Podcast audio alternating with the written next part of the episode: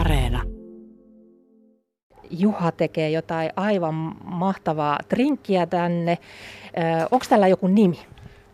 No ei tällä ole varsinaista nimeä, mutta tämä nimi voisi olla vaikka Metsä. Metsädrinkki nyt tässä on tulossa. Juha Haavisto on baarimestarien kouluttajana ammattiopisto Tavastialla. Baarimestarin ammattitutkintoa täällä voi muun muassa opiskella.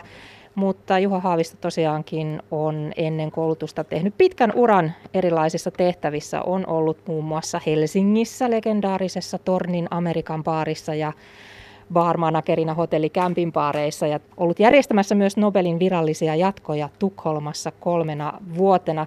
Ja vaikka Juha sä opetat, niin sä et malta lainkaan luopua tästä tiskin takana olemisesta ja koktailien sekoittamisesta. Kyllä se vähän niin on, että kyllä sitä on niin henkeä veren baarimestari, että täytyy päästä tekemään ja olemaan niin ihmisten kanssa ja pitää myös sitä niin omaa ammattitaitoa yllä ja sitten niin myös niin suhteita tuonne työelämään, että se on tärkeää. Okei, mitäs tässä metsädrinkissä seuraavaksi tapahtuu? No, tässä on semmoinen hauska tarina tavallaan tällä juomalla, että lähdettiin opiskelijoiden kanssa keräämään tuonne Rengon metsiin niin, juolukkaa, koska harva tiesi mikä se on ja sitten me löydettiin karpaloita ja me löydettiin kantarelle ja sitten me lähdettiin miettimään, miten niitä voisi yhdistää ja saataisiin tavallaan luotua tähän lasiin se meidän metsäkokemus. Eli tämä on tämmöinen juolukka, karpalo, kantarelli juoma ja kaikki on niin kuin itse kerätty. No niin, ei siitä. Nyt siellä on jo aineksia ja mitä sitten tapahtuu tosiaan? No sitten on tärkeää, kun on paljon jotain aineita tuollaisessa etikkaa, laitoin pikkusen joukkoon, että saadaan happoa siihen, että mä en sitrunaa tykkää käyttää tässä, kun sitä ei meillä Suomen metsissä hirveästi kasva. Tosiaan kantarelli gini, sitten on vodkaa, missä on juolukka ja karpalo, ja pikkusen tuommoista hapoilla höystettyä vadelmamustikkasiirappia. Ja nyt mä sitten ravistan tämän juon. Okei, no nyt me kuullaan sitten kohta tässä ravistelua. Tämä baarimestarin työ me tässä Juha Haaviston kanssa ennen kuin tätä suoraa lähetystä juteltiin, niin tultiin siihen tulokseen, tai hän tietenkin, hänellä on pitkä ura tässä baarimestarin hommassa, niin sehän tarkoittaa sitä, että tämä ei ole mikään helppo ammatti. Tämä on raskas, sä oot jaloilla koko työpäivän ainakin lähes. Sun työajat on aika hankalat, sä työskentelet myöhään illalla, mahdollisesti yöllä, ja sitten sun täytyy olla koko ajan luova, jos haluat ainakin drinkkejä tarjota asiakkaille. Mutta Juha, kun sulla on itsellä kokemusta siitä baarimestarin työstä niin paljon, niin miten sä kuvailisit tätä ammattia? No niin kuin sanoit, niin onhan tämä niin kuin fyysisesti rankkaa ja toki henkisestikin rankkaa, että koko ajan ollaan esillä ja sitten pitää pystyä niin kuin totta kai liikutaan työvuoron ajan hirveästi ja se tuo sen oman niin kuin raskaan puolen siihen, mutta sitten taas totta kai se ihmisten kanssa kanssakäyminen ja sitten tässä voi olla luova tai minkälaisessa paikassa tykkää olla töissä, niin kun se tuntuu mukavalta, niin se on niin kuin iso plussa. Itse mä oon tykännyt tästä alasta ihan älyttömästi. Niin, sä oot, tuossa kun juteltiin, niin sä kuvailit oikeastaan tätä vähän taiteilijan työksi. Joo, no mulla on vähän semmoinen ollut aina niin kuin lähestyminen tuohon juomapuoleen, että mä tykkään niin kuin tuoda vähän itteeni niihin juomia, mä tykkään hirveästi luoda just omia juomia ja esimerkiksi just tää tämmönen metsätyyppinen juttu, kun metsä on mulle tärkeä, niin mä tykkään niin kuin tuoda sitä tuohon niin kuin lasiin ja tämähän on niin kuin elämyksen luomista ja mielikuvia ihmisille. No se yllättää aika monen, kuinka laaja tää ala on. Et nykyään täytyy tosiaan, se ei oikein riitä enää, että just pystyy laskemaan sen kolmosolun ja tekemään gin tonikin, että tosi paljon täytyy tietää ensinnäkin alkoholijuomista ja niitä on nykyään todella paljon Suomeenkin saatavilla. Sitten täytyy tuntea totta kai juomasekoituksia eri liikeideoissa, miten niitä tehdään. Oluesta täytyy tuntea nykyään paljon, pienpanimooluet on tosi in-juttu esimerkiksi. Viineistä täytyy tietää ainakin vähän ja samoin ei sitä ruokaakaan pääse baarimestari karkuun nykyään, että se on kanssa niin kuin tärkeä myös osata tarjolla ruokaa, ettei ole semmoista lautasallergiaa niin sanotusti. Et tosi monipuolinen ja iso määrä tietoa täytyy olla, mutta ehkä enemmän sit on se, että on kiinnostunut asioista, että se on tosi tärkeä niin kuin, että haluaa kehittyä, tässä pitää kehittyä koko ajan ja että tulee ihmisten kanssa toimeen, että se on puhutaan niin kuin vieraista tavallaan, että osaa olla vieraanvarainen ja tehdä myyntiä. Se on se ykkösjuttu. Onko vielä jotain ominaisuuksia, mitä hyvältä baarimestarilta odotetaan ja toivotaan? No kyllä se on se ihmisten kohtaaminen on tosi tärkeä. Mulle vanha pomo sanoi hyvin, kun silloin puhuttiin vielä enemmän niin kuin asiakaspalvelusta, niin me keskusteltiin tästä ja se sanoi mulle, että kuvittele Juha, että nämä ihmiset tulee sun kotiin, että on sun koti. Että ajattele silleen, että ne on sun vieraita. Ja se oli musta hirveän hyvin sanottu. Sitähän se niin kuin on, että se on ihmiseltä ihmiselle tehtävää juttua. Mutta kuinka paljon tätä ammattitutkintoa, kuinka paljon se nykyään kiinnostaa alan ihmisiä? Ja kuinka paljon tämä ammatti kiinnostaa? No jos nyt tätä koronahässäkkää tässä ei niin kuin ajatella, vaan aikaa sitä ennen niin, ja toivottavasti sen jälkeen, niin kyllä ihmisiä kiinnostaa tosi paljon kouluttautua ja oppia niin kuin tekemään. Ja totta kai se paperi on tärkeä ihmisille, kun haetaan töitä. Mutta kyllä baarimestarit useasti ne haluaa niin kuin hakea, kehittyä just ja hakea sitä osaamista ja suosittu koulutus. Jos vielä tiivistäisi ja kannustaisi sellaisia, jotka on alalla, mutta tutkinto esimerkiksi puuttuu, niin miksi tämä tutkinto kannattaisi hankkia? No kyllähän normaalitilanteessa on tosi hyvin töitä baaripuolella ja sitten kun löytää tavallaan sen oman paikan, mikä tuntuu hyvältä ja missä on hyvä olla töissä, niin se on hieno fiilis ja sitten saa vielä palkkaa.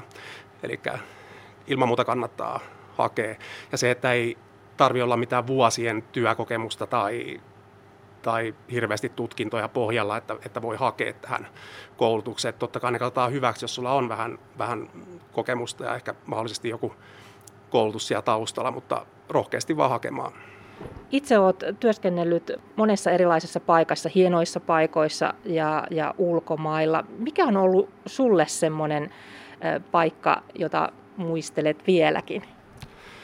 No kyllä se ehdottomasti oli se 2000 alun niin kuin Tornin Amerikan baari Helsingissä, niin kyllä se on ikuisesti mielessä ja siellä mä sitten viihdyinkin monta vuotta, että siinä oli jotain semmoista, mikä niin kuin jäi kyllä ja kaihollakin muistelen välillä.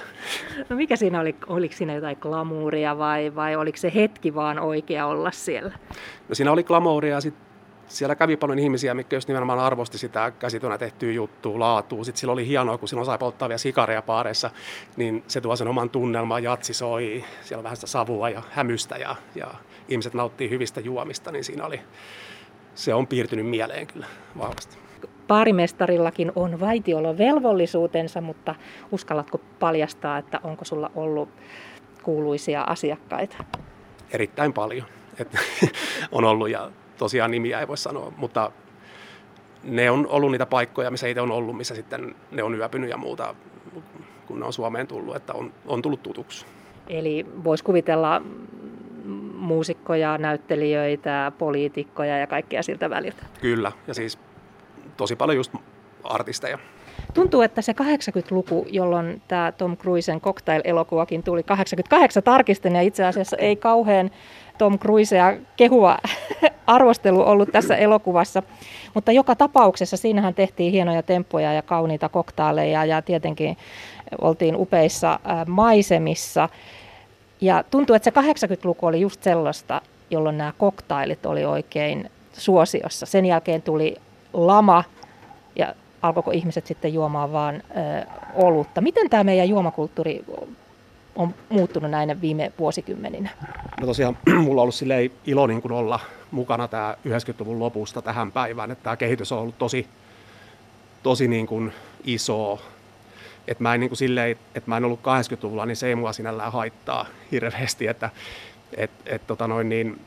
Toki sitten taas se pyörä aina sulkeutuu jossain kohtaa, että sit sekin varmaan tulee taas se 80-lukutyyppinen niin kuin juttu jollain tavalla, mutta laman jälkeen tosiaan niin se oli semmoista oluen litkimistä ja mahdollisimman edullisia tuotteita. Siitä alkoi taas nousukausi, niin firmat käytti enemmän rahaa ja kortit vinkui ja sitten ruvettiin juomaan niin kuin laatutuotteita, mikä sitten näkyi selkeästi just sen tyyppisissä paikoissa, missä itse oli töissä. Ja nyt taas oikeastaan on tullut tosi vahvasti tuo käsityömeininki, eli kotimaiset ginit, kotimaiset viskit ja just tämmöiset koktailit, missä tehdään itse raaka-aineita, kaikki on tuoretta, tiedetään alkuperää, niin ne on nyt kovassa huudossa. Meillä on tässä ihana drinkki. Tämä on tämmöinen, miksi tätä lasia sanotaan? Tämä on tämmöinen matalanmallinen, tällä on varmaan joku tietty nimi. Tämä on kupeelasi. Kupeelasi. Ja tässä on aivan mahtava tämmöinen tumman, mikäs punainen tämä oikeastaan onkaan? Tämä on ihan semmoisen, apua, mikä tämä on? Tosi tumman punainen. Tässä on vähän niin kuin sinistäkin. Tämä on vähän oikeastaan kun mustikka tulee mieleen, sitä väristä aika paljon. Aivan, semmoinen muustattu mustikka, niin tämä on sen väristä. Ja mahtavaa. Meillä on täällä nyt maskit päällä. Sä vähän tuossa pääsitkin jo maistamaan, niin odotas, mä otan pikkasen maskia pois. Aivan ihana tuommoinen kirpeä maku. Ja tässä muuten maistuu metsä. Kyllä, metsä tulee tässä. Ihan mahtava. Ihan kuin olisi metsäretkellä. Itse asiassa jos menisi vaikka mustikkaan tai puolukkaan tai vaikka juolukkaan ja sitten voisi taskumatista ottaa tällaisen pienen maistiaisen, niin sä maistaisit. Jos haluaa ne kaksi asiaa yhdistää, niin se sopii kyllä.